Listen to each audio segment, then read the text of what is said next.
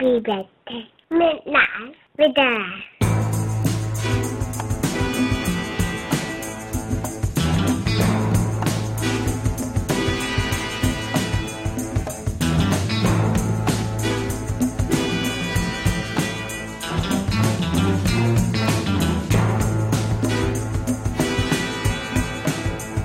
James Bond's voodoo memoir, a dog predicts the death of Whitney Houston, and Richard Burton rocks the 70s, all in this 33rd Midnight video with your host, me, Phil Walsh. And me, Jim Hall. Tonight, we look behind the scenes of Roger Moore's debut Bond with the eyebrow raising one's on set Live and Let Diary. Norwegian cartoonist Jason presents Heartbreak and Hitchcock with anthropomorphic dogs in Why Are You Doing This? And we clean off the stylus and dodge those heat rays, all while playing air guitar to Jeff Wayne's musical version of War of the Worlds.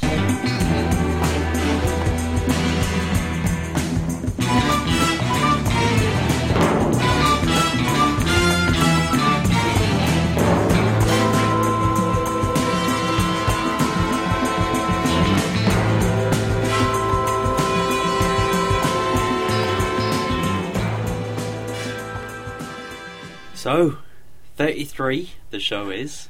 And you are? 33. Yes! Happy birthday to us. This is uh, It's been a year since we first recorded. Yeah. Or sort of got a, got anything out eventually once you'd figured out how to do all this technical jargon, Yeah. which is appropriate because we've just spent the last 20 minutes trying to get your computer to work. I have a backup, don't worry. and happy birthday to you, which was two days ago, wasn't it? It was, it was Friday. And you are now 33. The same age as Jesus when it all went pear shaped. Poor guy. Well, it's Easter Sunday as we record. Well, you get a lot of chocolate then. Yeah. Always No. look on the bright side We- of life. As had a- Graham Chapman said. yes, indeed. We uh, we had a good time last Saturday. Yeah, it Went out for a few beers. I didn't get in until three in the morning. I got in at three in the morning, but it did take me two and a half hours to get home. Yeah, I set off later than you. but when you got home, everything was okay. Apart from vomiting vodka and uh, Guinness all over my bed, much to the, uh, And your wife. the shock on of my wife, yeah. Really, the shock. No, yeah, but you know, these things happen when you turn 33. You can't handle it anymore. It's only once. You know more than me. Still, it's our birthday. It was your birthday, so I got you a little something. Oh, really? Yep. is it? It's not the Liquid Sky soundtrack on vinyl, is it? No, but bearing that in mind, because I, Wow. I was listening back to that, it took me so long to get the wrapping paper off that vinyl soundtrack. You'll forgive me if this isn't quite as fancily wrapped, but I, in uh, in the interest of expediency, Brilliant. Here you Ah, go, mate. Thanks. Happy birthday. Honoured. Cheers. well, you haven't seen it yet. Oh, my god, that's extraordinary. It's it, it, it's it's Jagger yes, as Cruz framed. It's the what? It's the running out of luck uh, poster, but framed. It's Yeah. amazing. I mean, how did you come by such a thing? there's a magical thing called eBay. Ah, Yeah, sadly, because it was a straight-to-video release, there wasn't like a quad poster or anything I could get. But uh, That I've got to is- say that has been hanging up on my wall at home for the last week. Just seeing if it works. I was pretending I was you for a little bit. it's a little game I play. That is amazing. Oh, thanks, mate. That's fine. brilliant. Yeah. Enjoy. Well, appreciate that. Hope it doesn't get damaged while you're moving to Well, France in a few it months' is time. white proof, so I'll. Uh, it's protected from me and my son. So, um, our first birthday, which is why tonight we're doing something a little bit different. In that, despite being called Midnight Video, we're not actually going to review any films at all. You may have picked that up from the introduction. we're instead going to be skirting around in other media, but in a kind of related way. Anyone who's rolling their eyes or possibly beating their fists on the Or on- turning off. well, about to They- they- Tuning in, turning off. Um, no, we are going to be doing something else. Um, show 33 and a third, which will be, re- uh, well, what, we'll probably be releasing that in a few days' time Yeah. after this one. So keep an eye out for that. For those who just can't sit still without a film review, we are going to be doing a one off review of that, which is obviously going to be the winner of a David Cronenberg vote from the last show. So, The Dead Zone. The Dead Zone. That sounded like Arnold Schwarzenegger. so yeah, keep uh, keep your eyes peeled. We'll obviously put a little update out on Facebook or Twitter to let you know. Show 33 and a third will be out a few days later, and that will be our review of Dead Zone. But now it's all about show 33. and what are we kicking off with? I'm trying to I'm trying to raise one eyebrow. Okay. Mr. Moore, why do you think you were chosen to play the saint? Because Sean Connery wasn't available. Bond, James Bond. Not Rufus, folks. No, not not not. Uh, yeah, um, I'm I'm jumping ahead here, but I love the way that in this uh, book that we're about to review, he talks about like really dwelling over the fact that when he was practicing to say that immortal line, he just kept saying it as Sean Connery, which is you know it, it, it's um, it's pithy and that's that's Yes. how he is. Before stamping his own brand on it. yeah, our first review review tonight, even though we called it the Live and Let Diary earlier on. As weak a pun as you'd probably get in one of these films. Um, it's Roger Moore as James Bond, I think the book's called. You've got it is. there. I've got it right in front of me now with the lovely cover, Yeah. shattered glass. Roger Moore as James Bond 007. Roger Moore's own account of filming Live and Let Die with exclusive colour photographs by Louisa Moore and stills from the film. But yeah, um, I thought, well, it would be nice to do something a bit different for this show. So one of the things we're doing uh, going to be an on-set diary, making of the film. I thought Anna Coppola's notes on Apocalypse Now have been possibly covered a bit too thoroughly. Maybe not covered, but it's certainly Well, so out there in the uh, the ideas sphere. Um, there was another one that I was keen to use, which I might Yeah. mention a bit later on. But anyway, having kind of forced this on you, this is probably the best known film we've ever covered, isn't it? I think so, yeah. Apart from maybe Howard the Duck. Yeah, oh, well, yeah, let, let's forget about that. let's forget that. Well, eggs on Easter Sunday. no problem. How did you find this? Yeah, it was it was very interesting because I didn't know it existed. Um, I never really had Moore down as the kind of person. I can imagine him doing his own um, autobiography, which well, he I- has, he has done, recently, ob- with- obviously. with, the great title. uh, I can't remember. No, it's That's not. not That's what not it's the title. yeah. Where was I? My word is my bond. Oh, I should have waited till you're actually swigging some beer at that point. I must admit, the first few pages, I struggled to get into it because it is it is literally just like a transcript from someone's diary, and he he reminded me of how like Bret Easton Ellis writes, you know, very short sentences. Not the content. No, not the content, but the, these short, curt sentences with little quips, um, as as he speaks and how, how you um, probably perceive him in um, interviews. Anyway, once I got into it, his voice started um, appearing in my ears, and yeah, it was it was fascinating. And I remember you sending me a text saying that I've just rewatched Live and Let Die. It's quite different after reading the book and I did the same thing myself. And it is actually a very eye-opening experience to the filmmaking process through the main actor. But the fact that he's gone into one of the most iconic roles at the time, there's a lot of pressure on him. There's a lot of pressure on everyone working on the film. He has this amazing James Bond attitude to it all as well. Yeah, it's sometimes hard to untangle Roger Moore from James Bond. It is, yeah. Or Um, folks, even. oh no, he's very. He's, he's, he's not Rufus Excalibur. Folks, he isn't. but, No. um, There's part of him coming through there, I think. oh, if we'd done an on-set diary for North Sea Hijack, we wouldn't have been covering this book. No way, no. No, I was surprised to hear that about the first few pages because I, I I'd read this before several years back. I mean, I was going through my bookshelf of stuff we could cover, and um, reading this again. Um, the first few pages, I thought, wow, he's got such a readable style. You know, Oh, like you say, your voice appears, his voice appears in your head, and Mm. I, yeah, it was that, that great thing. I thought he's got a very easy prose style. So much so that I was looking around to see if this had been ghost written. Right. Um, there's no proof. I mean, it's there's the usual thing of um, the thanks at the beginning are, I think, to Cubby Broccoli and some prominent uh, Bond, you know, the, the uh, filmmakers. Yeah. There are a few names there I didn't recognise. I'm not sure if if it has been ghost written, um, but I did look around again recently um, to see if there's any information on this, and somebody did. I think Roger Moore actually does a Q and A website. I think once a month he answers. this may have been a few years back, but someone said, "Why didn't you do any others?" And he said, "Nobody asked me to." So- but he did say uh, he'd found it quite exhausting to have done a day's filming, then go back and talk into a dictaphone. Which, which, yeah, that sounds a bit more likely. Mm. Um, but yeah, no, I was glad you you sort of agreed that watching Live and Let Die itself, which I'm sure everyone listening to this will have, will have seen at least once.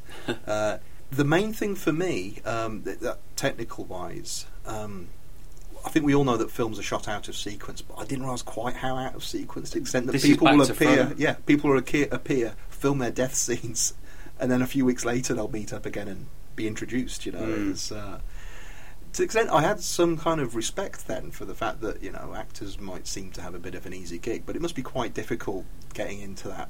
Yeah, because I mean, he didn't speak lines for a good like two weeks, did he? Um, yeah. I mean, it, it, That's running gag, you, Yeah, you have all of the uh, the incredible boat sequences were filmed first, and they were filmed over a long period, of three weeks or something like that, well, wasn't it? The opening of the book is before they're filming. It's just them running through it. Mm. not even too thoroughly, just getting a feel of the boats. I think right on those first, first few pages, um, there's something goes wrong with the, his boat, his speedboat. I think the fuel cuts off. Yeah, and, uh, well, so the can't jets, steer the jet boats. So yeah, Yeah. the, there's a technical issue where you always have to have the throttle on, Yeah. don't you? So immediately it careers off, whacks into a bank, and I think he said his knees go right up and his teeth feel like they're going to drop out. But yeah, well, I think doesn't he have dental work? Yes, uh, early on as well. So and I think throughout it, and I know this is in some of the other Bond films as well, he's suffering with kidney stones, which I'm uh, I'm sympathetic. I've had that myself. Um, I wasn't playing James Bond at the time.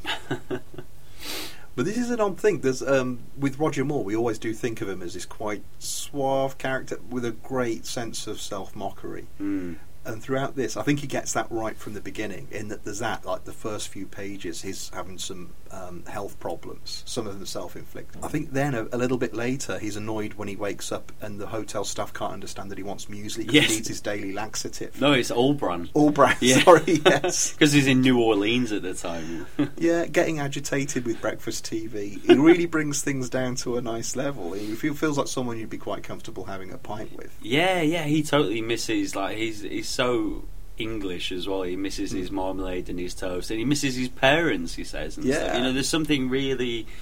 Uh, he's got this sort of British stiff upper lip about him. Yet also there's this not childish, but Hmm. he, he doesn't like to be out of his uh, comfort zone. Yeah, I think he does throw a strop when his hairdresser isn't allowed onto the set, isn't it? I think that He has him for a few weeks, and then he's not allowed to come to Jamaica. Given this is like a multi-million dollar production, and like real, real pinnacle of box office success, and I think there's, they they argue the toss over how many hairdressers there should be. Think does he throw his toast at one point? Quite possibly. um, I mean, that was an odd thing with it. Um, you get, um, even though Cubby Broccoli is kind of one of the most famous figures in the Bond world, he's kind of regarded with some reverence, and seems to be the guy who really steered it. Here, he's hardly in it at all, is it? It's Harry Saltzman, It's the other producer, yeah. who I think dropped out after um, Man with the Golden Gun, the next film. But throughout that, there's a sense that uh, Roger Moore's tongue's only half in his cheek when he's saying, you know, Harry Saltzman, it's on record, he had huge gambling problems. Is possibly the reason he dropped out of the uh, the partnership. But Roger Moore's saying, you know, whenever they're taking a flight, he instantly pulls down the uh, the table on the back of the seat and is getting a card uh, card game going. and Roger Moore's saying, I'm convinced he's trying to win my wages back off me. and uh, it does sound like it. It really does, yeah. Yeah. Uh, there's a few moments where I think he manages to win some back. No, I mean, did you find it a more enjoyable read after that? Yeah, After yeah. opening few- Yeah, the first I, I did struggle with the opening. I just thought it was a bit too like reading someone's diary, which can be pretty dull. And the thing is, I've just read this off the back of finishing Richard Burton's biography by Melvin Bragg, which I've been reading for a long time, and I finished last night actually. And that was written by, like, obviously Melvin Bragg is is is a good writer. You know, Yeah. he knows how to use the language well. So it was quite it for me. It felt really different, but it was in the same kind of sphere. But yeah, once I got into it, I was I was absolutely uh, tearing it up. It's amazing as well. It's a totally different kind of period of how films were made. Um, it's more those kind of Hellraiser days, even though he's not a Hellraiser. You know, everything's about how much drinks they're having. They're drinking all the time, and, and the amount they're drinking. I mean, he's not even that big a drinker, really, No. if you compare to Burton or O'Toole or those guys. But um, it is astonishing that films could get made.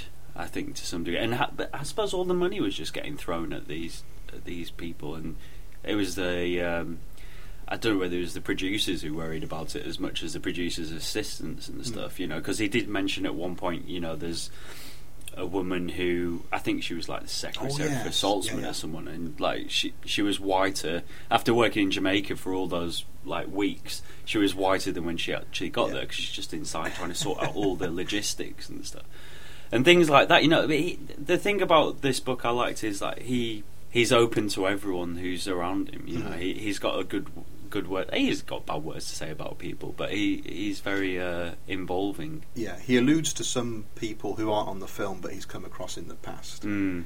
I think, doesn't it? Several times Danny Kaye gets a bit of a Yeah, stick. yeah. Well, it opens with him, When it it, opens on the with plane? him on the plane, and uh, excuse me, the chair's uh, squeaking away there. Um, yeah, it opens with Danny Kaye. He said uh, Roger Moore's taking the phone, saying, "Oh, you know, Danny Kaye was standing by the air hostesses and miming everything they did with the safety, you know, safety run through." Uh, it's nice to know he was he found that kind of uh, behaviour insufferable. but then you do get odd moments along the way. Um, out of nowhere, he, he comes across famous people and gets to experience some of the, the, the wild side of New Orleans and Jamaica. Then there's just this really throwaway bit when he says he's um, he goes off with Jim Garrison, who people will know from um, Oliver Stone's film Ken, um, JFK. And this is like written in 1973. I think it's. Be, I- can assume it's the uh, Abraham Zapruder film of Kennedy getting his head blown off. Mm. And Moore's sort of alluding to this. He said, "Oh, we, I saw something that convinced me there wasn't just one That's gunman." right, and he's yeah. thinking, "This is a weird thing to be reading in the middle of, a, of a James Bond sort of making of book." Mm. Also, it does take you back a little bit um, because of Live and Let Die, which was obviously um, a little bit edgy with the time it was made. Um, there was black exploitation cinema, but also, oh yes, Yaphet Kotto, Black yes. Panthers. Yeah. Phil just did the Black Power salute.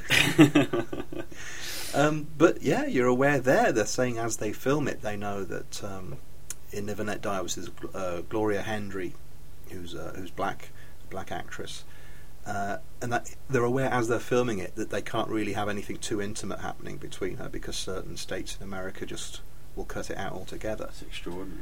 And I think early on as well, um, Tom Mankiewicz, the script writer, was quite keen for. He was aware that it might look a bit controversial if the villains were all black, so he was quite keen for Solitaire to be played by Diana Ross, That's right. Yeah. which he would have really liked. I think Roger Moore says in the diary as well he'd have liked that. But you can imagine the producers thinking you can't have a Bond film without Bond getting his uh, keeping the British end. That's the thing. I'm trying to imagine Diana Ross's face actually. And I think I don't think she would have been as passive a character as uh, Jane, Jane Seymour. Yeah. Well, actually, that's kind of interesting. Jane Seymour gets mentioned a lot in it, and Mm. Roger Moore seems to like her, but nothing like as much as Gloria Hendry. Oh no, no. He really is going full throttle there, Yeah. and going on about his wife Louisa. Uh, she's really not happy with any of this No. at all. He seems to revel in it, doesn't Yes. he? Like- it's it's just work, dear.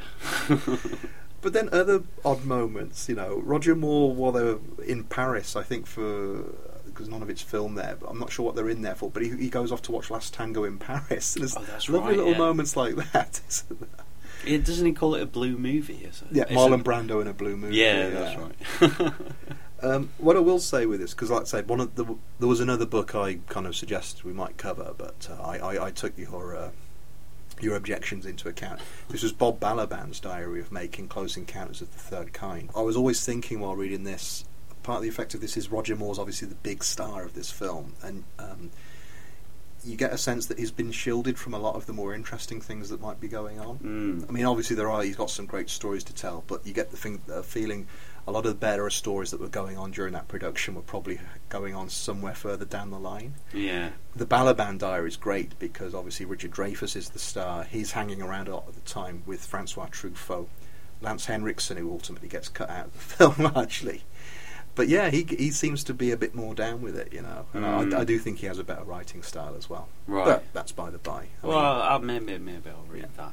Uh, yeah, it might be worth because it's it's a slim book, the Balaban one. Yeah. but, um, might be worth reading that, and again, you might see the film in a slightly different light. So Mm.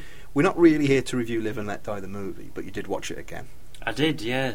Would it be quite high on your Bond? Oh yeah, because it's one of the first ones I remember seeing Mm. as a kid. So yeah, for that reason alone. I mean, A View to the Kill was the first one I saw. Um, well, that I recall Yeah. seeing, and then this shortly after, and uh, always known it anyway, mainly because of the theme tune more than anything. Theme music's fantastic. Yeah, As Um, is the soundtrack, which is like George Martin rather than yeah, exactly. Yeah, uh, John Barry. It's good. I mean, like I say, you know, after wa- watching it, after reading the book, all I, I kept focusing on it and thinking, wow, this, this was like the the last thing he filmed at the beginning, and I, I was just as it was all unfolding, I just kept referring back to the book in my mind, and uh, all these like incidental moments that were more important, really, Yeah. because you knew what was going on behind the scenes. Though it, it really elevates. I and mean, how, it- how an erotic film in the sex scenes must have been. Yeah. I mean, there's a great one very Yeah. early on when he uses his magnetic watch to pull the zip down on the back of That's Madeline right, Smith's yeah. dress. He's saying by the time he's done it for the twentieth time, his arm's gone dead because there's, there's him, him having to do that in time. There's someone underneath Madeline Smith's feet with a bit of fish wire pulling the zip from, uh, you know, uh, and all the bed scenes when the leading ladies are wearing like football socks. Oh, yeah, woolly woolly Yes. uh, tights. yes. So that's lovely. But um, one thing I really loved here was, um, Rod, like you say, Roger Moore had to spend. It was weeks before he got to say his first line as Bond, and it wasn't the first one in the film. It was him as an actor delivering it, and it's something nothing he like. Oh, fancy seeing you here, Felix. Watching Live and Let Die the other day, something because there was you can imagine it's very difficult for us to imagine, but um, that changeover from Sean Connery to Roger Moore, you know, not not to be cruel to George Lazenby, but obviously these are going to be the two icons. Yeah. Um, and there's always from the beginning, I think there's the idea Roger Moore was not going to try and imitate Connery. He was going to do his own kind of put his own stamp on it. And one of his first actual lines in the film is when M turns up at Bond's flat. um, M's, you know, it's like five in the morning. M's going on about three of our agents have died in the last 24 hours, and he lists them and where in the world they died. And Roger Moore's nodding along. Obviously, he's got Madeline Smith in his closet. And when he gets to the last one, he goes, "Oh, I was rather fond of Baines. We shared the same bootmaker." I think that just absolutely, absolutely sums up his approach to Bond. it. Kind of treating it with the contempt it deserves. Really, you know. The more I look back on those Connerys, I know he's he's still seen as the iconic Bond. Um, he's a bit of a dick. you know, his version. He's more like the book, I suppose. He is, although I know, again, I know you don't like him. I think Daniel Craig's done a fantastic job of it. He's much Mm. closer to the books, whereas someone who's almost got a death wish. Yeah. You know, whereas I so enjoy the Roger Moore ones from the seventies. You know, they they did get well. I was saying this is one of the best Bond films for me.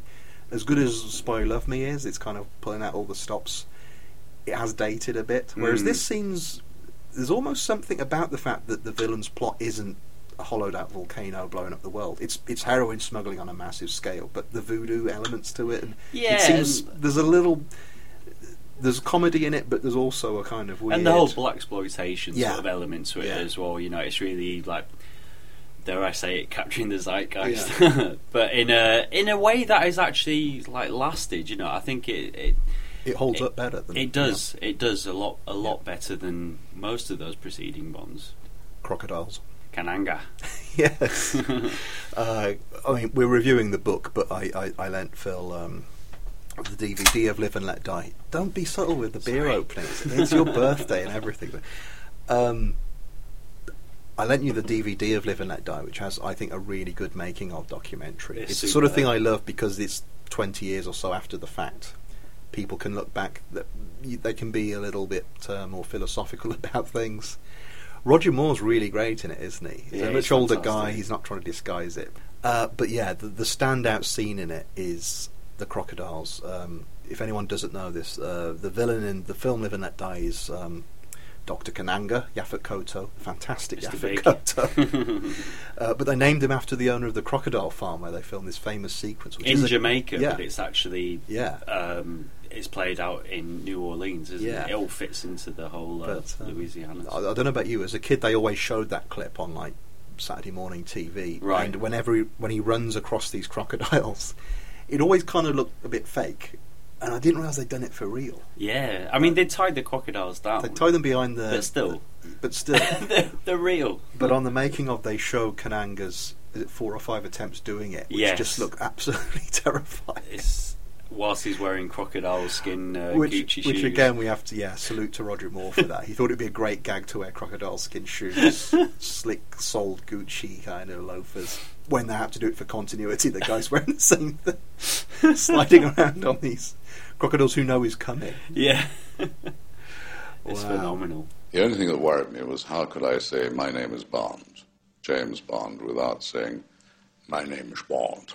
James Bond. Herzog, Werner. Werner Herzog vote. Uh, we had some good responses to that. I was a bit worried with this that no clear leader would emerge because he's sort of Yeah, I mean, cranking them out would be cruel, but he's prolific.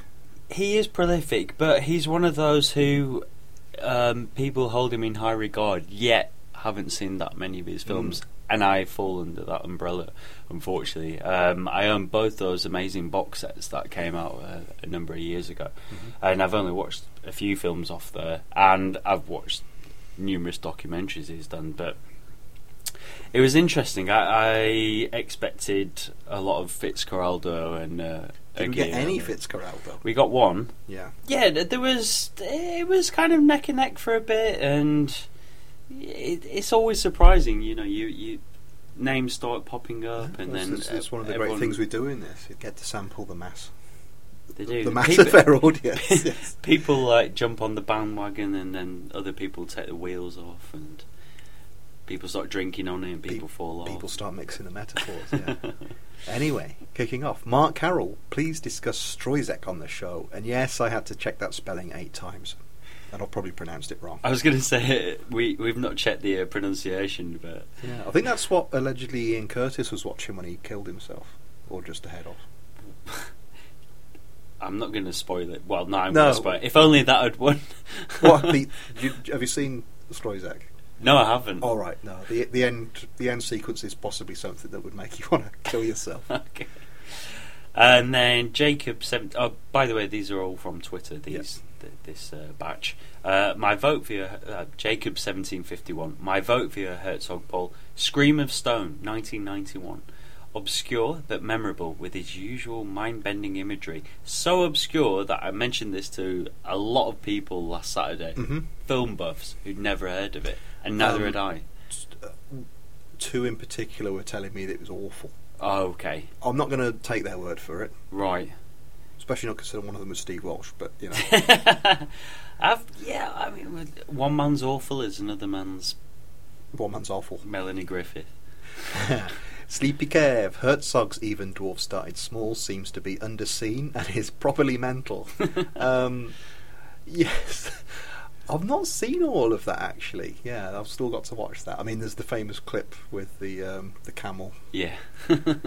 but also, have you seen Werner Herzog eats his own boot? yes, shoot. Yeah, shoes. Yeah, Yeah. No, when he's very happily telling the story that at the end of filming he hurled himself into a patch of cacti. And still has needles embedded in the cartilage around his knee because he wanted to show the dwarves that he understood their plight.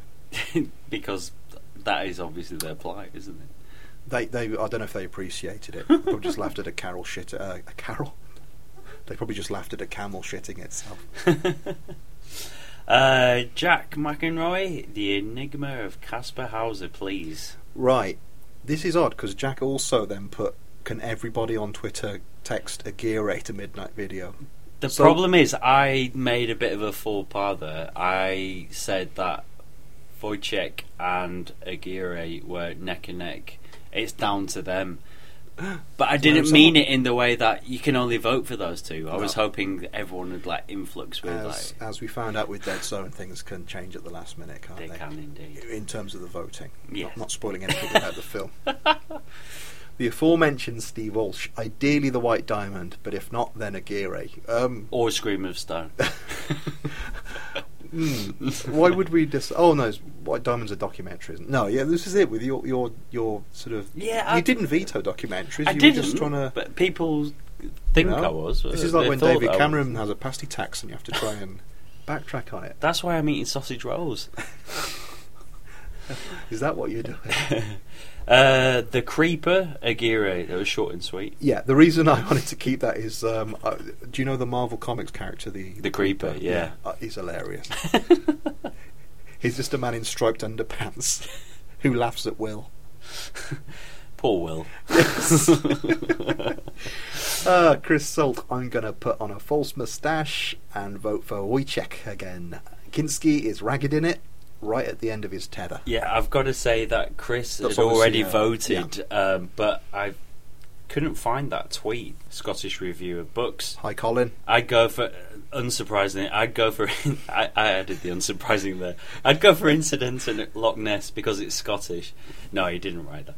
I'd go for incident at Loch Ness, an enjoyable self-parody and monster movie to boot. Yeah, Colin did mention that a while back, didn't he? Because I've and never it came up it. on Saturday with Matt Barnett. All right. He mentioned it. Do you know, or maybe it was to me and Jack, his mate Jack Kirby. Hi, Jack. Uh, we were talking about Herzog movies, and he said, "Has anyone seen Incident at Loch Ness? Does it exist? Is it real? The movie, that is." Would we cover films that don't exist? Perish of thought. All right, now he gets on to the long ones. Uh, Hans Facebook. Facebook. Hans Olo Johansson. Hi. Cobra Verde, one that's eluded me for a while. It'd be nice to hear your guys' take slash opinions. Also, his last Kinski movie, the one where their personal spat and Kinski's terrorising of the cast and crew caused the original cinematographer to walk out on the project, if I remember correctly.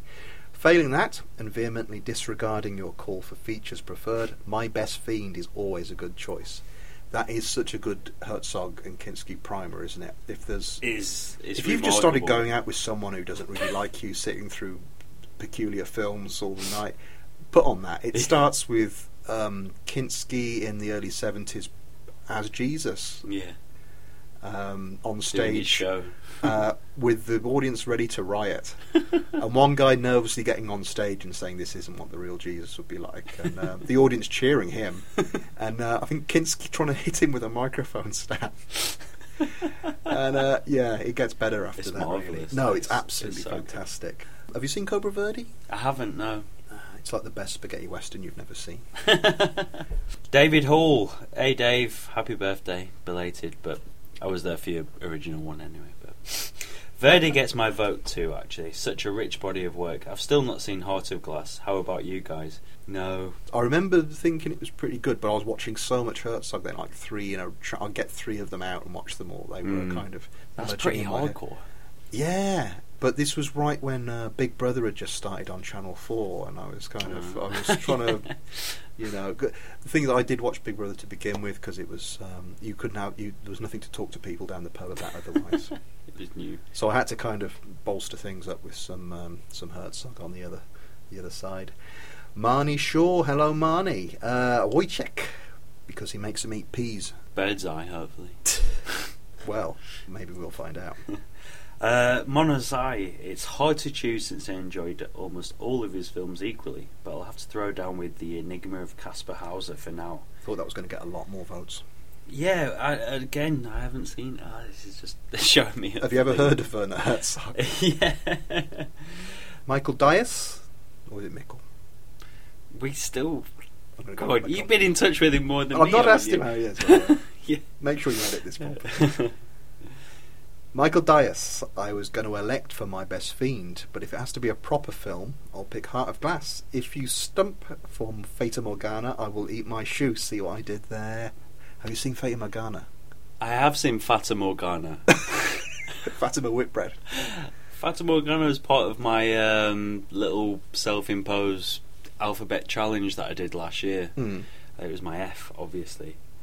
That is quite an extraordinary Yes, film. it's, it's a peculiar one, that one. Ten minutes of a plane landing. And well, it's like it's stuttering over and over Yeah. again, isn't it? And I remember an old couple playing a drum and Oh, that's great! Yeah, when Yeah, they're yeah. out in um, the sort of uh, oasis where they're living or whatever in the, the club there. Um, I actually really liked it. I had uh, I struggled with it, but Mhm. it was one of those kind of films sometimes where the struggling pays off. It's in retrospect, it's it's way more rich than at the time because you're watching it thinking like, "Uh, what the bloody hell. Roger Moore should have called his on-set diary "The Struggling Pays Off."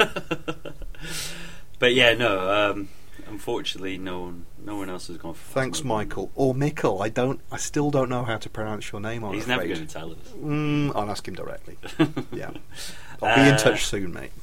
Finally, Nathan, our good mate Nathan, who used to work with. My vote goes to Nosferatu. Hey, I've just realised we've missed another one out here. Have we? Yeah, I can I can squeeze him in as well. My Okay. vote goes. He's, he's reminding me. My vote goes to Nosferatu. I'm sure it won't get that many other votes, but I think it's underrated. I agree. I've seen Nosferatu and I really love it. Dan Mondo Dan also said Nosferatu. Mm-hmm. He said this in person, but he he did tweet as, He did, as yeah. well. But um, yeah, Nosferatu, great. Could have a really good triple bill with Murnau, um, Herzog, Yeah. and Shadow the Vampire. Oh, yeah. I think that's So it comes to that exciting point of the show when we announce the results. In third place, joint third place. the Enigma of Kaspar Hauser, Yep. Cobra Co- Verde, Yep. and Nosferatu, Okey-doke. Second, Aguirre, The Wrath of God, but romping home at number one. the It's- pea eating. Yeah, it's kind of like the artist at the Oscars this year, romping home with his head shaved, huffing and a puffing.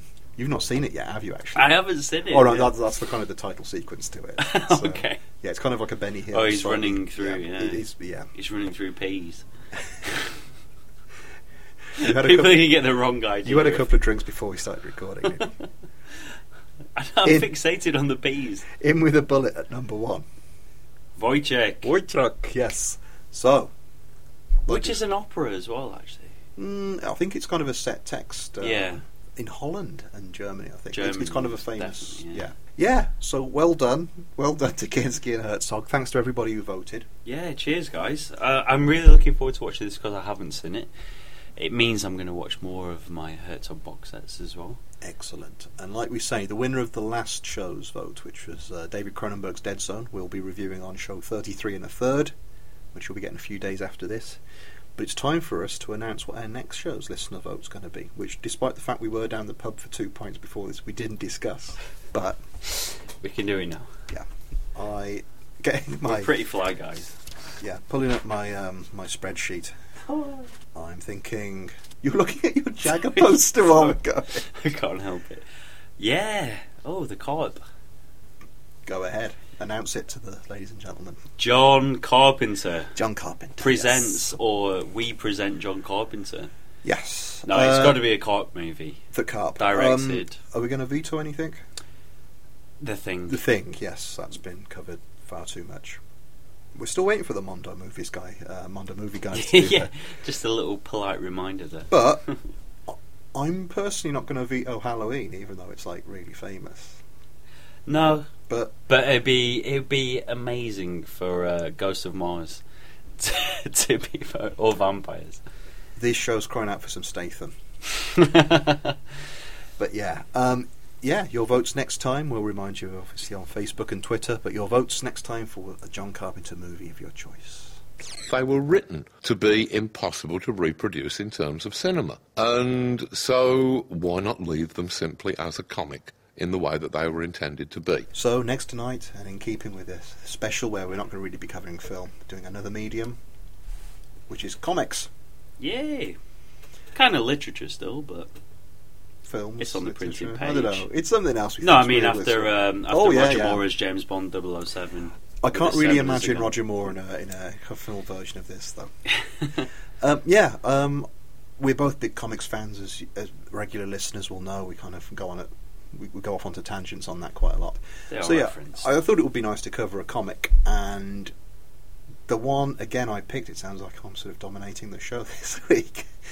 Uh, what? We usually do things you don't remember ever, ever having heard of in the first place. No, um, my pick is "Why Are You Doing This" by a Norwegian cartoonist called Jason. He has got a second name, but I can't pronounce it.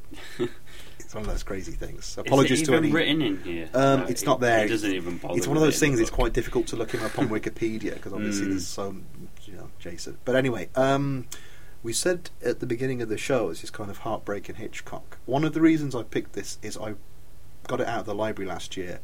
Really loved it. I wanted to know what your opinion of it was. I'll, I'll tell you why I liked it in a while. Right. Um, it's not as directly involved with film as like the Roger Moore on-set diary or a third choice, you know, uh, War of the Worlds. However, I did pick this because it does have a kind of filmic quality to it, and I thought it would be a good comic to cover. It's not very well known, you know, criminally so, I think. Yeah. Um, it does, yeah. There's the Hitchcock thing in terms of its plot, but it's one of these great things where it really uses um, comic book imagery. You know, it, it uses the the comic book layout panel, if that's probably rambling already. It uses it in a way, in a very filmic way. Storyboard. Storyboard, yeah, I guess. I, But it's very difficult to read it without thinking of films you've seen. I think. yeah, well, the, yeah, I mean the basic setup. Uh, we should explain Yes. what it's about. Um, you've got a character who is looking after his friend's plants whilst Yeah. he's away. This is Wait a Al- minute. This is Alex. is, this, is this wow. body double? by complete coincidence, yeah. Um, yeah, this is Alex. I mean, all the Alex, characters in this are anthropomorphic animals. Most of them are dogs, although we did have a little discussion before. There's a But possibility they they're are cats, but they, we're pretty they are sure dogs. they're dogs. Yeah, yeah. With the occasional rabbit and crow yeah. thrown in. Um, but yeah, Alex, this main character, has just been dumped by his girlfriend because she thinks he's boring. I think this is rather than just a usual breakup, it's really making him look back on his whole life. We'll go into that in a bit more detail later. His friend Claude is trying to pull him out of this a bit, but tells him to go off. Um, Claude's going out of town for a while, and he asks Alex to go and look after his flat. And yeah, things get a little Hitchcock or even body double. Yeah, Uh, there's a rear window thing. Um, Alex doesn't realise it, but he, he yeah he- he sees something he shouldn't see, and that's kind of the story unfolds Yeah. from there. without spoiling too much of it. Yeah, it's an innocent man caught up in something. Um, yeah, criminal kind of goings on, uh, out of his depth. It's quite extraordinary because there's you've got this main character who's in this existential funk, but the whole story is like this really um, bizarre sort of take on life as well. You know, it's it's very existential. The whole thing you can't get away from that. I mean, it, it's obvious from the outset. There's um, Jason has uh, an ulterior motive here about questioning uh, what what are we doing? What's the point of it all? You know, I mean, th- these are age old questions anyway. Uh, but he does it in this amazing way, which I refer to as storyboards. Uh, or if you've ever read any like Hergé's Tintins, it's just like that. It's very basically drawn. There's actually quite a lot of this is just inane. It, it reminds me very much of the films of stuff like Béla Tarr or Tarkovsky or uh, Jarmusch or Gus Van Right. Sant, where you have stuff that's not really pertinent to the story. I mean, actual, you know, he's he's gone into attention and detail to draw frames that don't really have any reference to the whole thing. But the fact that they don't reference anything is part of it all. You know, Yeah. there's something like like you say, incredibly filmic about it. But he's doing it in a very tight. Um, how many pages is this? It's like It's doesn't numbered. It's about 50? sixty or something. Yeah, it's it's quite extraordinary. I was blown away, but I've read it about seven times now. I think because it doesn't take long to read. I mean, No, no. Um, you you could really sit through it in ten minutes or something. However, Yeah. it's something that does demand you stop. Like you were saying, there are all these frames where they seem very mundane or Mm. inane. yeah, It does demand that you then sit and look and think, why has he put this Yeah. in? Because the, the storytelling is so, so stripped down, bare bones that you know that every choice he's made has been pertinent. You know. exactly. Yeah. Um, Well, I was that's- very that's glad. like you say, sorry, stripped. Sorry, I was going to Yeah. say stripped away because it does feel like he started, you know, like um, like um, a carpenter or a mason or someone who started with a John mass. Carpenter. No, they've started with a mass and they've just Mhm. like peeled it back Yeah. and back and back until it's it is the bare it's the, it's the essence that that's all he's trying to achieve. This is great because it means every frame, like I say, you're looking at and you're not thinking there's anything superfluous Mm. there. Um, I was really pleased you mentioned all those directors because there weren't ones that occurred to me. Right. Uh, like I say, I think it's filmic. There's the obvious Hitchcock thing with the, the innocent guy getting sort of drawn into something, um, something you know out of his depth. The people I was thinking of were more kind of like the Coen brothers Mhm. or uh, Paul Thomas Anderson. Yeah, Very much like it's not the same plot as yeah, it's not it's not Punch Drunk Love, but it's kind of that thing. And again, you um, you know, uh, it seems slight. Yeah, I'm not Yeah. sure where to say that. I'm surprised you're saying existential as well. I'm, I'm not saying you're wrong, but it was um, it didn't seem quite as profound as that. It's Oh, it did to me. Yeah. It really like it was like reading like The Outsider for the first time again for me. Yeah, I mean this this is a because I'm you know a huge comics fan, and one of the reasons I picked this is for many years. I mean, I really wanted comics to break through and be much more accepted in the mainstream. But it does seem, if you go into comic shops, still the stuff that really sells are superheroes, and obviously now again talking about films, superheroes are you know, dynamite at the box office. Mm. And I was thinking, that's still the prominent things, and why can't comics do films like the Coen Brothers and like you know? I think it was actually when I, bizarrely it was when I was watching There Will Be Blood. You know, Right. for some reason I was watching that and thinking. Actually, I remember what I was thinking. This might be a bit of a ramble. Um, I watched There Will Be Blood and really liked it. Yeah, this is a good film. This is actually worthy of all this praise that's going on. Mhm. And by the end of it, I was thinking that's probably the best film I've seen in years. and yet I wasn't blown away by it. And I was thinking, this is what happens when a film. Anderson's a really he's a good filmmaker, but I, I think that was really competent filmmaking. I don't think there's no other director who could have come up with that. Well, that was an unusual talent that I was seeing. It was more it was someone who the studios had stepped back and just let him get on with telling his story without a lot of interference. Mhm. And that's kind of what I get with this. It's if you really have a story to tell and you haven't got the money man over you, um, you're you're able to get on with these things and tell just a really clear story that really gets to the nub of the sort of whatever the message was that you wanted to get across. You know, like I said, that's probably going off the. that was kind of why I wanted to do this. though. Yeah, it feels yeah. like filmmaking if you didn't have all the pressures of having to go with focus groups and all this kind Right. of stuff. Right. Okay. Yeah. Well, it's. I mean, it's very. Yeah. I, um, the first time I read it, I read it, and it came across very much like an indie kind of film almost. You know, even the sort of uh, there's like references to. Um, Alex is listening to the Dolly Parton version Yes. of um, I Will "And I Always Will Love Always You." Love You," Yeah. and there's a a spat. Bet- well, it's not a spat, but it's between him and. Do you want to read out the actual, you know, the quote I love? Yeah.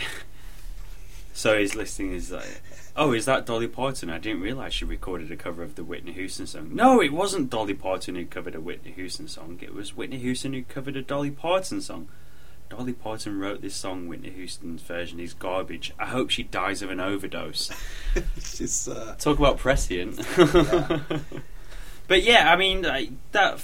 It sort of captures the the like almost like Richard Linklater when he Mm. was making films early on. You know, there's that sort of um, what do they call it? Mumblecore. right. You know, that was that whole genre about um, indie filmmakers over the last 10 years who have fallen into that category.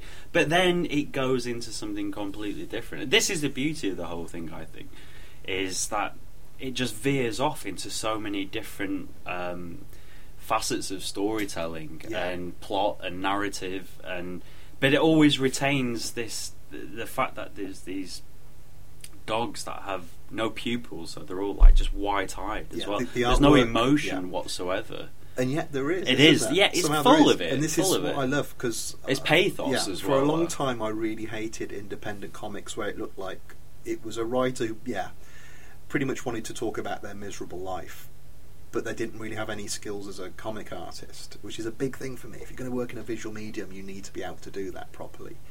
The artwork here, as we've said, is very minimal. Um, there's the Hergé thing, yeah. Um, it looks specifically, and actually, it was when I was talking to my mate Dave Hatton. I said, "Oh, Mm. have you read Jason?" He said, "Oh, it's the stuff that looks like really early Disney," and Ah, it does. It's kind of like Steamboat Mm. Willie. It was before those with Disney characters became very cute and recognisable. There was that much the big white eyes, yeah you know, that that kind of look of them. And you were saying the the goofy thing because you weren't sure if they were dogs or cats. They're just Mm. that kind of the mouth and the ears and the yeah there's a muzzle things, and like long ears Although I'm taking it that they're meant to actually be people, aren't they? It's just um, yeah totally it- sort of going back to what I was saying earlier. Why don't why don't comics do things like the Coen Brothers and thing? And the, one of the knockout things when I first read this is thinking, yeah, this is how you can do it. Because a problem if you were doing, even though it's not the Coen Brothers, the example I'd use is Glengarry Glen Ross. Mhm. Great movie. I've not seen it for a long time. I'd love to see it again actually. But with that, the the performances in it and the charisma and the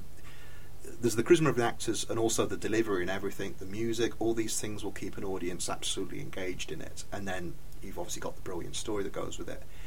If you did that as a comic, you'd just get page after page of people in suits um, sitting down. You know, it, there's- if you were turning page to page, you wouldn't necessarily think it. Would yeah it's not getting visual into it. yeah.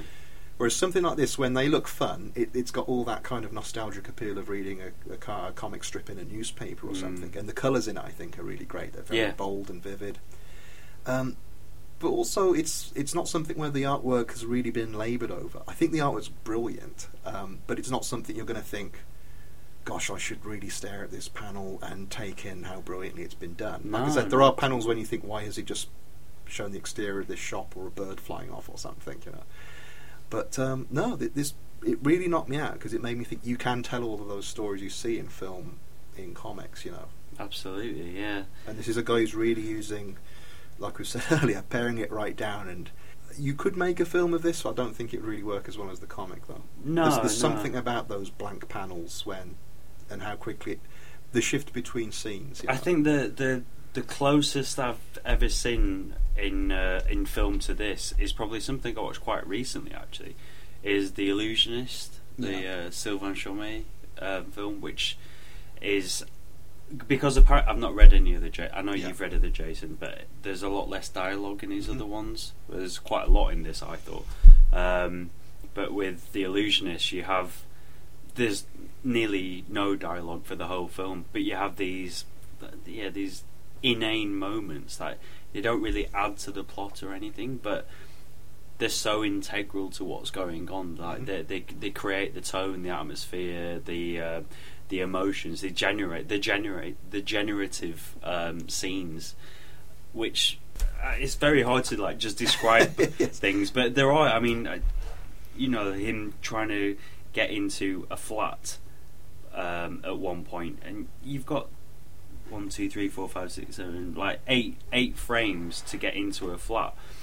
And when the book's so small and the plot's so tight, that seems like a waste of time. Mhm. But like you said, exactly, you know, it it's important. it It- invests. yeah. it- it's not just telling the story. It does. It does get an atmosphere Mm. through. And there's a, without spoiling, there's a great scene in there when um, Alex and another character. There's a there's a there's a girl who sort of takes him in, which is part to, partly to do with the title of the book. Um, they're talking. You can tell there's some attraction between them from the beginning. But there's a point when they're talking on a sofa. They're about to go to bed. They say goodnight. Then the next panel is the same Yeah. panel but with no dialogue. The panel after that is their dialogue about something like what are you going to do tomorrow? I'm going to go and sort this thing out over some shuttered windows. And the next panel is them in bed, and it's like it's so great that in the space of those four panels, you've broken through that flirtation to it actually becoming, you know, um, consummated. yeah, Whereas even in the most, even in a Kubrick film or something, you know, Mm. they'd have had to make a big thing of them finally. But there's something almost like harking back to like the silent cinema in that way. You know, the the uh, the economy of it, Yeah. like the Harold Lloyd movie. Yeah. uh, when we did um, Safety last. Safety Last. Yeah. You know, the the the necessity to keep the narrative flowing, and but you don't need the all those little bits. You can you can encapsulate stuff in a few frames within the comic Yeah. book or within like a tiny portion of the reel. Like it's yeah, it's just marvelous storytelling. Like. um, again, we're not going to give it away, but the title of the, the, the book is "Why Are You Doing This," which is a line which Alex, the main character, asks of two characters, and one suggests something very optimistic, the other not even pessimistic. it's absolutely bleak, completely black. You know. Um, Ian Curtis. how did you? yes. How did you find the ending of this? Because it's uh, it's a you kind it's one of those faintly ambiguous endings. I think. I Uh, think I know exactly what it means, but Well, I think it's the obvious, right? I just think it's really sad. I think yeah, what what's being uh, told at the end or yeah, um, related to the audience and the people within within the story is just oh, it's so sad. It's unbelievable. It's like it is. It packs an emotional punch. You know. You know. You you think about people making three and a half hour long epics or even whole TV series. Like Mhm. this guy's managed to do it in like fifty pages. yeah. And like I say, Succinct. I'm not sure how long it would have taken him to physically do it. I mean, I imagine making those choices may have taken years, you know, of what he puts in. A long time. Yeah. You you could actually imagine him doing like a page every couple of hours, though, in terms of the artwork. But I don't know. Yeah, again, ultimately that doesn't matter. It's getting to the it's getting the right, getting it absolutely bang on, isn't it? Yeah, it's, it No, gets to the I'm. I'm really glad you like this. Yeah, no, I, Um, can't, I can't wait to read the other stuff. Well, like I say, I got a few more of his um, of his books out of the library the other day. This seems like a bit of a, an unusual one. I think most of his stuff are more gag gag driven. And in fact, there was one I was reading last night thinking maybe this would have been more appropriate. I'm glad we did this instead. But he did one called. Um, we did a few. One's you can't get there from here, which is about um, a, f- a sort of Igor lab assistant, the Frankenstein monster, a mad doctor, and the Bride of Frankenstein. I think there's a love triangle going on throughout all of that. It's much lighter. It's nothing like as as really bang on the money as this, but it's quite Yeah. good. It's uh, music, but a lot of that's silent, and another uh, Meow Baby, which is more like a series of running gags. Mm. But again, he seems quite taken with like classic horror because that largely features zombie. There's a running gag with zombies chasing girls, uh, skeletons leaving their grave to do things in the middle of the night, werewolves, you know, and Elvis. yeah. Oddly enough, but it's not in colour, and this kind of makes a big difference. Really, I mean, I think the artwork's so bang on here, and the colour really does something. And again, look at um, because we got the we got the comic out here, you know, the colours they've done on the cover. It's just black and kind of. Is that the natural colour of the page? In fact? No, it's kind no, of a cardboard. That, that is, yeah. yeah. that is coloured. Yeah. No, I'm really glad you like this. So. Yeah, no, I loved it. I mean, just well, I'm more, I'm more happy that you pointed out. Yes. I would have gone through my whole life not. And he lives in uh, Montpellier as well, Ah, so well.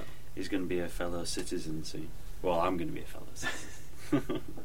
They don't say comic books anymore, they say graphic novels. We had a quick pint before this, as we we may have mentioned a few times. yeah, I had some horrible uh, American beers.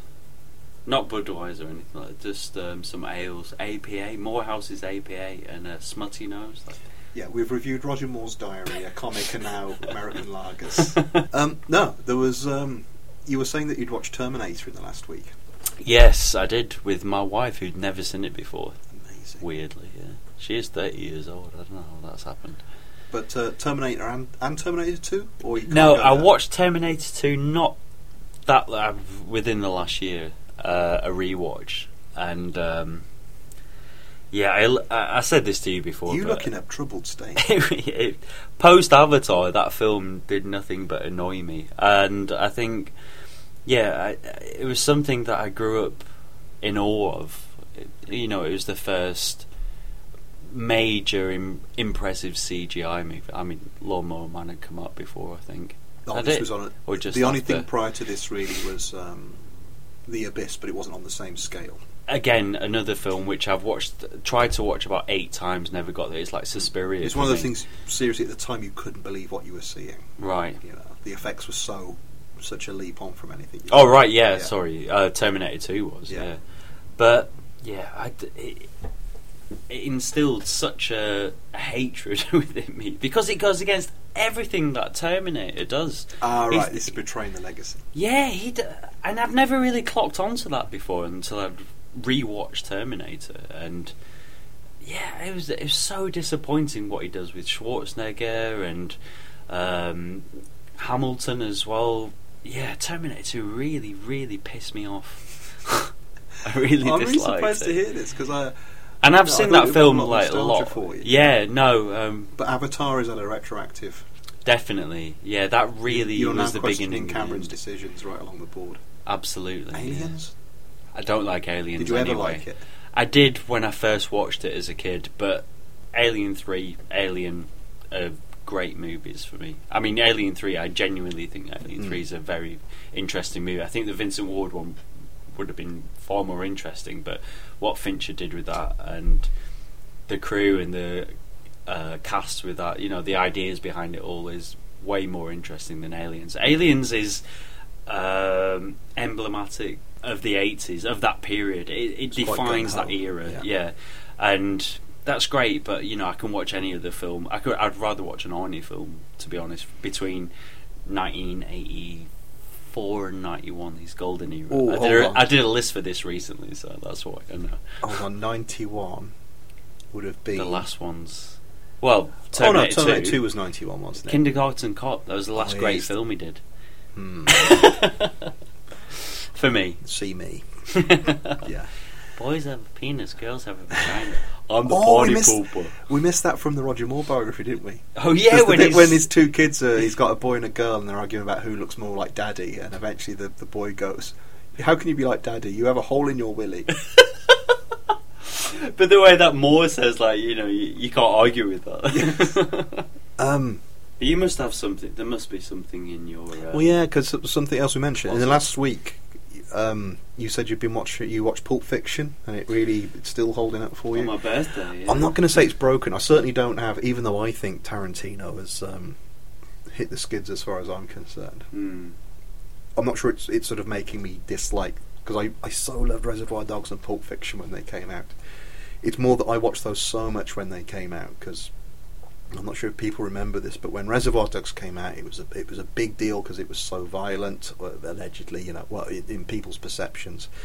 But it also coincided with um, in in Britain, uh, Jamie Bulger, this young kid who was killed, and the papers very quickly picked up on the kids who killed him.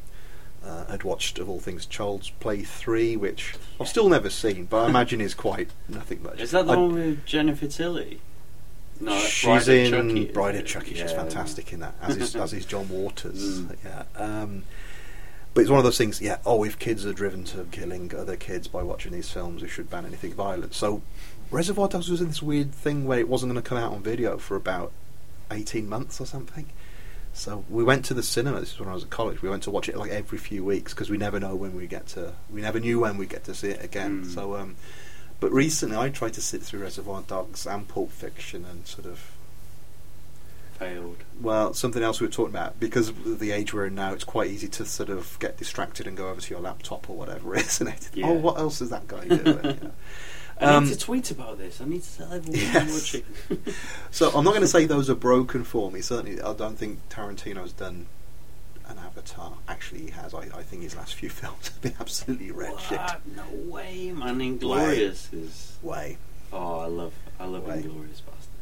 But no, um, I will try and watch them again. But it, part of the reason I, I didn't enjoy them so much was I got very old VHS kind of copies of those, and even though it's an odd thing for me to confess to myself, I'm possibly a bit jade, um, jaded now, you know, having having watched so many DVDs and things. Yeah, yeah. The idea of watching something, it's not so much the picture quality, it's the fuzz, it's the hiss on the soundtrack that really Mm. bugs me. Wow, what a place to end. Let's go for the grand finale. No one would have believed in the last years of the 19th century that human affairs were being watched from the timeless worlds of space. No one could have dreamed we were being scrutinized as someone with a microscope studies creatures that swarm and multiply in a drop of water. Few men even considered the possibility of life on other planets. And yet, across the gulf of space, minds immeasurably superior to ours regarded this earth with envious eyes. And slowly and surely, they drew their plans against us.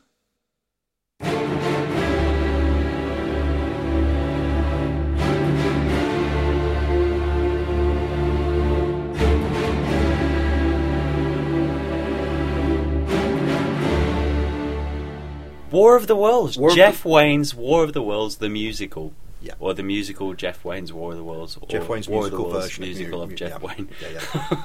You recommended this. You thought this is something that probably fits within our remit. It's Yeah, something that's full- fallen white by over the wayside. What was it? When we, it's probably a bit self-congratulatory, but we did we did think you know it's our first anniversary show. We didn't think we were going to get this far, um, but we thought we'd do something a bit different for it. But I thought, yeah, when we, if we'll, let's do things in different formats to film, and this just seemed. It was something I was really keen for us to cover anyway, because we, we, the, the couple of Burtons we've covered already on the show, Bluebeard and Boom, we've really loved.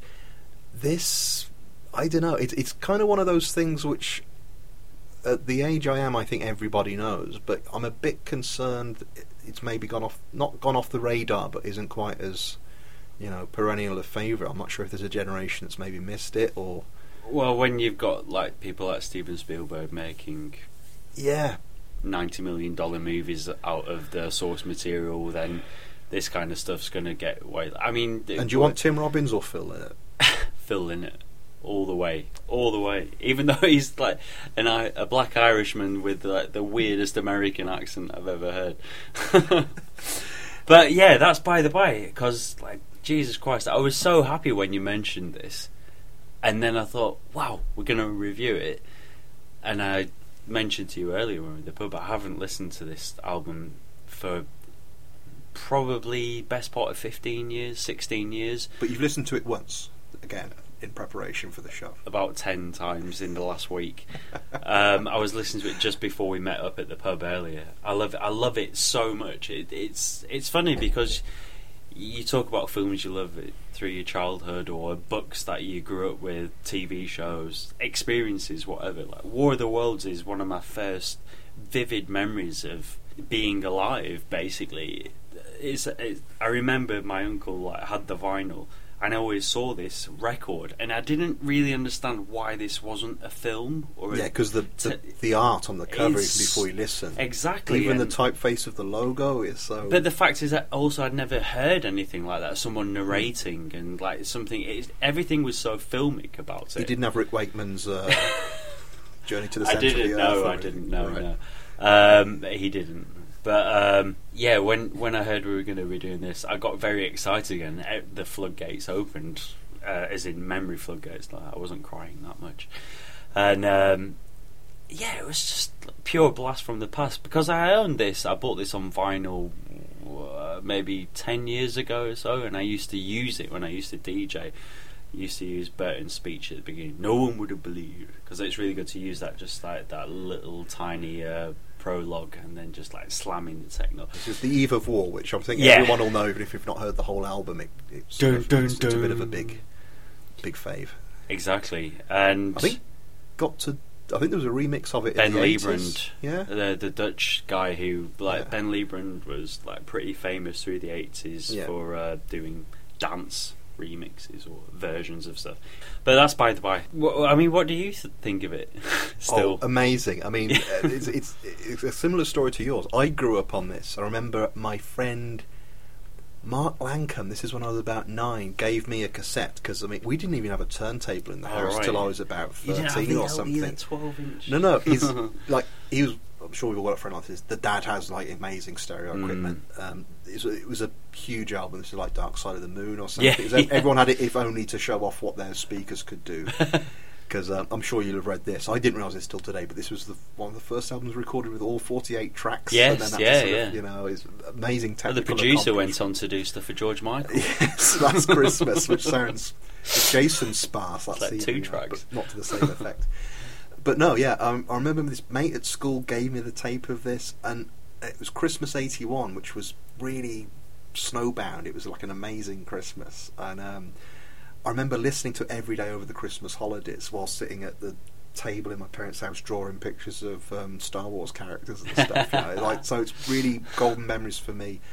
Loved it, you know. Lost the tape or didn't have anything to play it on, and then like a few years back, I um, because like I say, you still do hear um, the themes from this Mm. all over the place. There's the Eve of War, the famous one, which Yeah. I was saying to you last week. It sounds a little bit like Beethoven's Fifth, doesn't it? Yes, It's yeah, dun, it does. dun, dun. It's kind of um, the music's used a lot as sort of background in documentaries and things. I bought it secondhand off Amazon, put it on my iPod, and and seriously, there were a few times I was listening to it on public transport a few years back when it was almost like there were tears in my eyes. Yeah. it was something where, and I know um, I saw a documentary when Jeff Wayne um, revisited this to do a big stage show version of it, Yeah. and he's given some of the background. I think he was saying his dad, who was possibly also in the music business, said, you know, at some point in your life you're going to have to do the thing. You're not just sort of, you know, you're not just a journeyman. You've got to really sit down and invest all of your energies into this big thing which is going to be your magnum opus. I don't Mm. use those words, but it feels like that. It you know, it really feels like they've pulled out all the stops. And like I say, I grew up. There's it's hard to untangle the nostalgia of it, but listening to this again, twenty odd years, thirty odd years after I first heard it, and you just think everything about this is fantastic, isn't it? It, It- it does. It's hell for leather. It's and astonishing. just when one great bit of music ends, because they all sort of merge in with each other, it's a, it's a whole orchestral movement. And even though a lot of the melodies are very simple, the, they then kind of layer on extra little bits. It's obviously this old thing of you can't really describe music verbally. it's why No, it's no, music, but it, there really isn't a Duff track on this. I, don't, know- think. I don't know about that. I don't know about I that. th- what is uh, is Forever Autumn not one for you? I love Forever Autumn. Yeah, um, The only one Brave I- New World.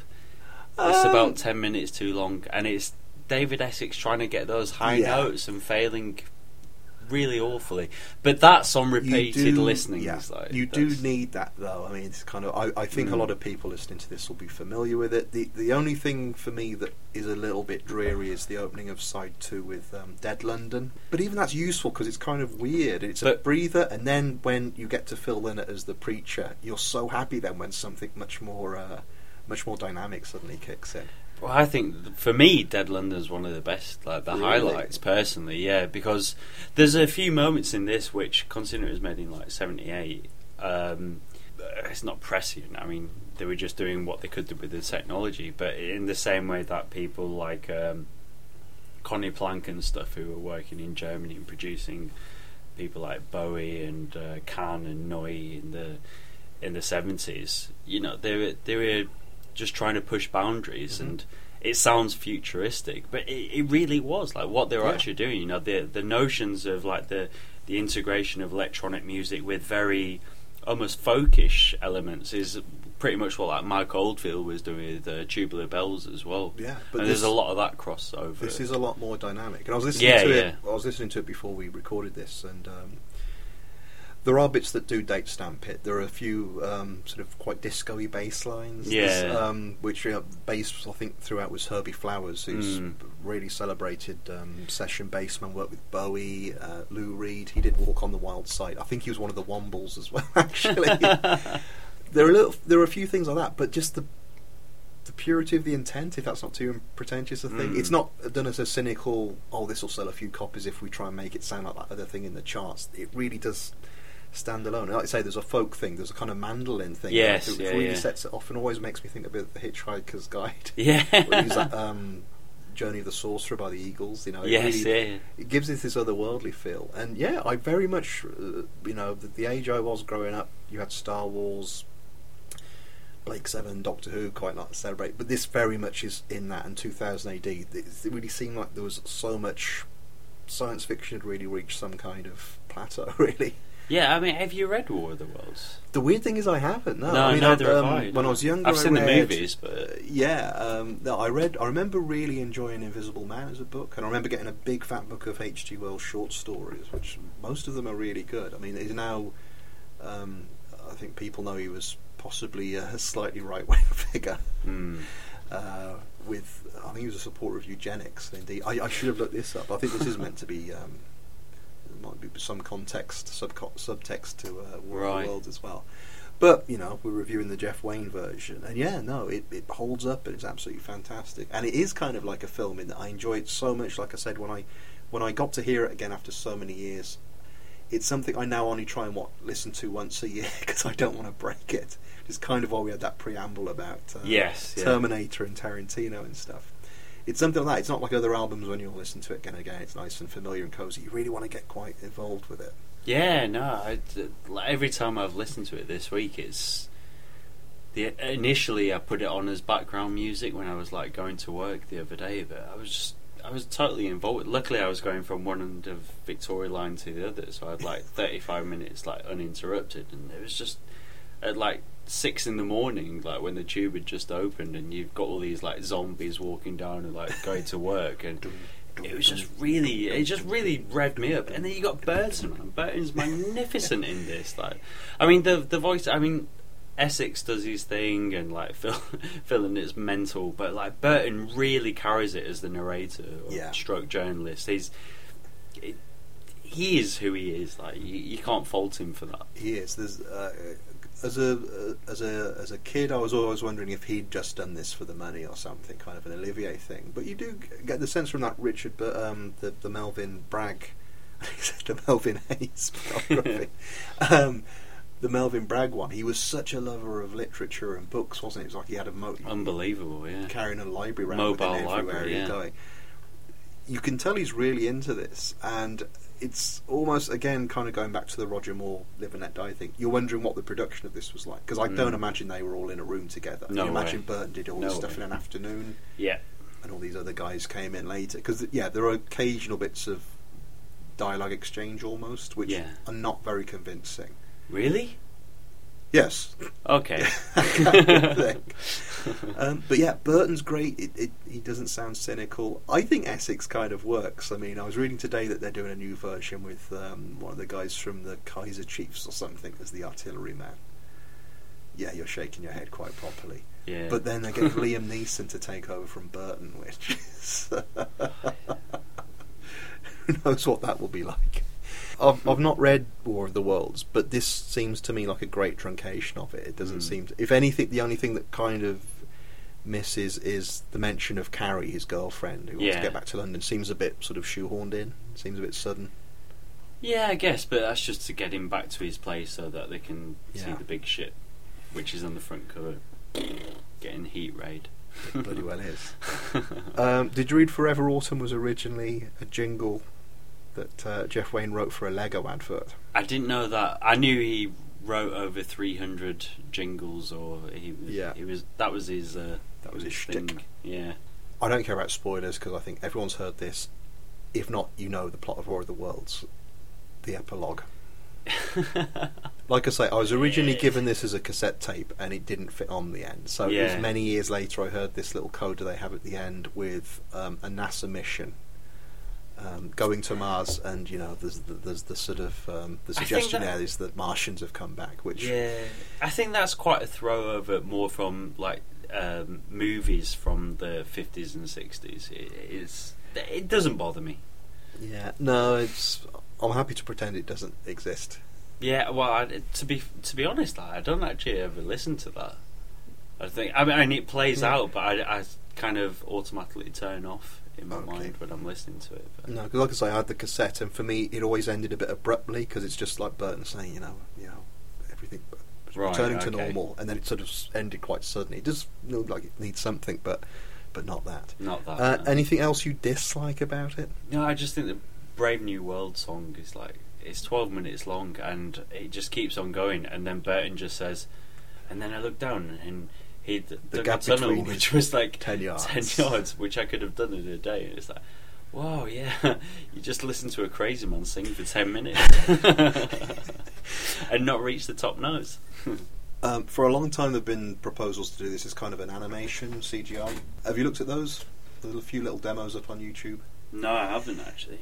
Are I- they in the style of the artists who did the uh, They are, album one? but it really struck me. It reminded me of that old argument that you shouldn't really have pop videos because it detracts from the image you have in your head of Yeah. the song. And watching these, yeah, they were very good renditions of the artwork, but you didn't really need them.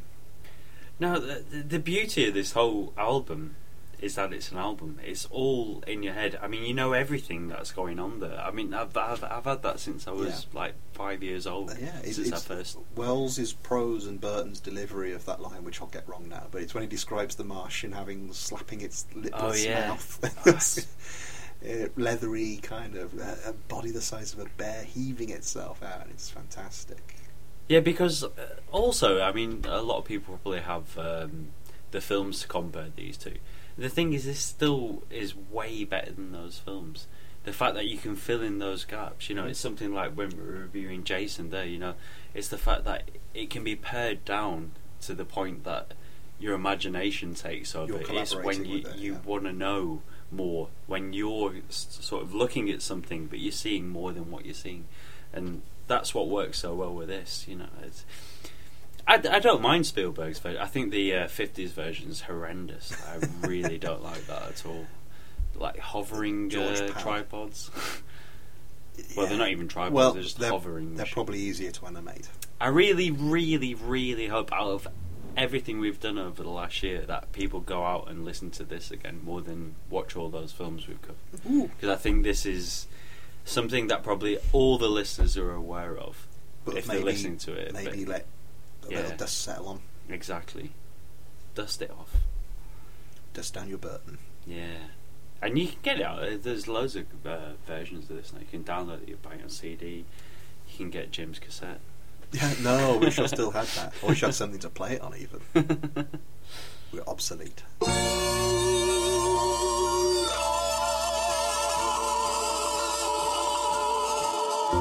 I stopped, staring towards the sound. It seemed as if that mighty desert of houses had found a voice for its fear and solitude.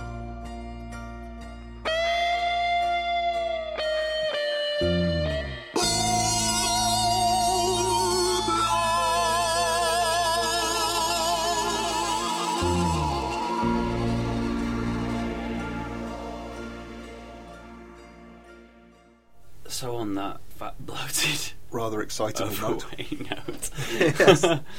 Yes, thank you for listening to us. Show 33, a birthday special. Next time we'll get back to reviewing films properly. And don't forget, as we've mentioned a few times before, there'll be show 33 in a third. In a few days' time, we'll, we will be reviewing Dead Zone. I can't do a noise for that. I oh, Can you do a oh, hairstyle? yeah, that's pretty accurate. But in the meantime, if you do feel the urge to get in touch, as some people do, via email, Yep, get in touch with us. Midnight Video at hotmail.co.uk. Follow us on Twitter at Midnight Video. Facebook's always a good one, even though we're now Zuckerberg's done some peculiar thing that looks like a. it's all. TV I aerial. actually, I'm actually used I'm to lost. it. Really, I feel like an old person when. I like the fact that when I click on Midnight Video, I just see everything that's been going on. Like it's quite obvious. Like so and so has said this, so and so has said that. But I don't know. But thanks, Phil and Lyndon, for offering alternatives. Yep. And of course our website where there'll be a bit of supplemental material, which is midnight-video.com. dot com. Yep. Um, yeah, film stills and yeah, Or uh, that's comic, pre- comic stills in this case. I we'll, we'll, we'll gather some material together. we'll do something. yeah. I pretty much. Um, it's so easy to do stuff on Facebook nowadays, even though it's hard to decide. But know, a lot of people don't like Zuckerberg. Yeah, a lot of people don't like the blog either because you know with the with Google now they're changing all the privacy laws. And stuff. Anyway, thank you. We're about to blow out our birthday candles and stuff our faces full Speak of for uh, icing and rich Wax. fruit. Yeah. Any case, see you again next time, guys. Au revoir. Bye bye.